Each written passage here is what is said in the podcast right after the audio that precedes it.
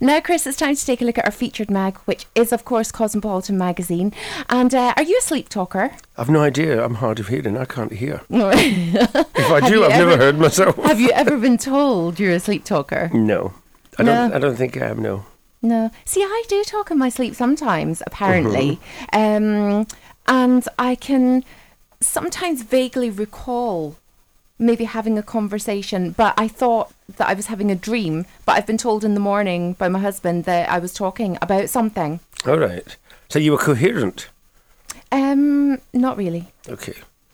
It wasn't things like I wanted those shoes. you stopped me. I'm coherent then. You're you're dead mince. But no, I mean, he has said on, on occasions that um, I cry in my sleep, All which I find, you know, a bit distressing because I don't actually remember Mm-hmm. having bad dreams or, you know, but I also laugh in my sleep. Wow. So there you go. All the emotions in my sleep. Hmm. What Are you, are lacking emotions during the day, do you think? Is that what it Maybe. Are you cold, sterile, frosty front during the day, but at night you're a tempestuous, heaving, um, emotional? yes, that's it. That is it. But we've got a really interesting article from Cosmopolitan about why Hmm. we sleep talk. Yes.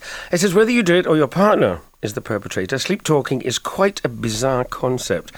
It can range from random mumbling, full on conversations, or even shouting, and affects roughly 4 to 5% of adults in the UK. But why do we do it? Here's what you need to know. Okay, what is sleep talking? Sleep talking, or somniloquy, if you want its official term, is a type of parasomnia, a sleep disorder that involves abnormal movements, behaviours, dreams, and perceptions. Yep, that's you. No. Pretty much. Sleep talking can happen at any time during the sleep state, but usually occurs during the transitions from being awake to on NREM, which is non rapid eye movement sleep, and awake during REM, rapid eye movement sleep. Well, do you understand that then? Well, yeah. well, I do actually, because when you are in REM sleep, Right. your eyes are rapidly moving about. If you were to somebody, if somebody was in REM sleep, and you open pulled their eye open, their eyeball would be kind of darting about all over the place. Okay. Whereas in non-rapid eye movement sleep, uh, your eyes are not, basically. So is one, is one a deeper sleep than the other then? yes. Okay. Okay. I love this. There's an organization of people called Sleepy People. I like that. It says here, according to Sleepy People, sleep talking normally lasts no longer than 30 seconds and can either have the clarity of a normal conversation or be heavily mumbled. So, what causes sleep talking? A common misconception is that sleep talking occurs when a person is dreaming, but that's often not the case. According to the National Sleep Foundation, sleep talking can be brought on by a couple of things, including stress, depression, sleep deprivation, alcohol fever, and even particular medications. Alcohol fever, I think, could be your thing. What do you think? 'Cause Mm, no, I'm not a big drinker. I thought you were. I thought you liked to wee swallow, as they say. A wee swally. no, no. I, I, to be honest, I, I don't really drink that much. Okay. particularly during the week. Um, but ugh, I don't know, it doesn't make me feel very great with my diabetes now. Of course. Course Um, so I don't tend to drink a lot. But I think I don't think it was um, alcohol fever. I think it was alcohol, comma fever. Okay. You're absolutely correct. You're absolutely correct. Uh, and even particular medications, it says. But many people believe that sleep talking can run in the family. It can also occur alongside other sleep disorders, such as sleep terrors or night terrors and REM sleep di- disorder. Yeah, yeah. See, I'm a very, very bad sleeper. Right. Very bad. Because night terrors involve thrashing, kicking, and screaming during sleep, while those suffering with RBD tend to shout and grunt, often very violently. Hmm, you see, I don't get night terrors as such, but what I do get is really kind of really vivid dreams that um they're very they're kind of nightmares but i'm paralyzed in them i can't move Okay. to waken myself up out of them so it's almost like i become aware of the fact that i'm having a nightmare and that i need to waken up but i'm aware that my body won't move and i think that's when you're in a kind of transitional kind of period between sleep and um consciousness Okay. I think that's a bit weird. I mean, if you've never, if you don't know somebody well, and uh, and you're in bed with them for the first time and they suddenly start to shout and grunt violently in their sleep. Well, do you know it's it's Be a bit.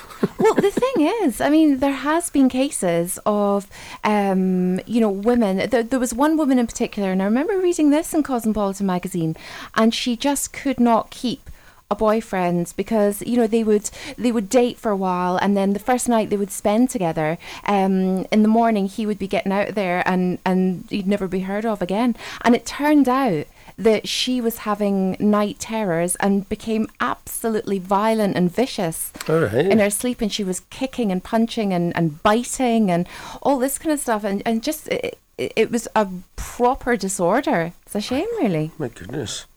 But it says here usually sleep talking is nothing to worry about and can often go untreated. However, if it's affecting your sleep or those you live with, it might be time to seek out a sleep professional. It's always best to speak to your GP to see if your harmless nattering is actually something more serious, like a severe sleep disorder or anxiety issues. Otherwise, try to reduce the stress in your life and do your best to get the recommended eight hours of sleep every night. You know, they do say that if, if you dream, it's because you've had a bad night's sleep, if you remember your dreams. But I actually love dreaming. I actually feel quite disappointed if, if on the odd occasion that I waken up and I don't remember a dream. Um, I, I find it quite disappointing, actually. I used to dream I could fly. Have you had those dreams? Uh, no, And but it was had real. I mean, you know. No, I've never dreamt that I could fly. I've had dreams that, that I have been on a horse and I've gone to jump over something, but the other the other side of the jump's been a cliff. Oh, right. So A I've had- falling dream. yes, Okay. yeah. Um, I've had falling dreams before, and I've had dreams about my teeth uh, chipping, Okay. you know, or falling out. Yeah, I think that's quite a common one. I've heard Yeah. that before. I've heard of that before. Yeah. Same with falling.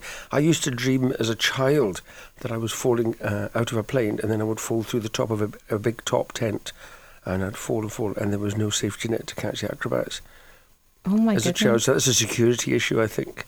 Yeah, yeah, I yeah. would wake up before I hit the. I didn't hit the, you know, we would wake up. But I was terrified as a child. I was terrified. And it was a recurring one. Yeah. a- that was My recurring dream is uh, boat capsizing. All right. Yep. Okay. Is it? Are you? Do you have swimming issues or sea no, water issues? no, I'm a complete and utter water baby. I've Okay. always loved the water. So um, I don't know why that is, but yeah, uh, being on a ship that capsizes, that's my kind of. Uh, I think it's an anxiety dream. I think that's when when I'm anxious. I know I'm anxious because I have my water dreams.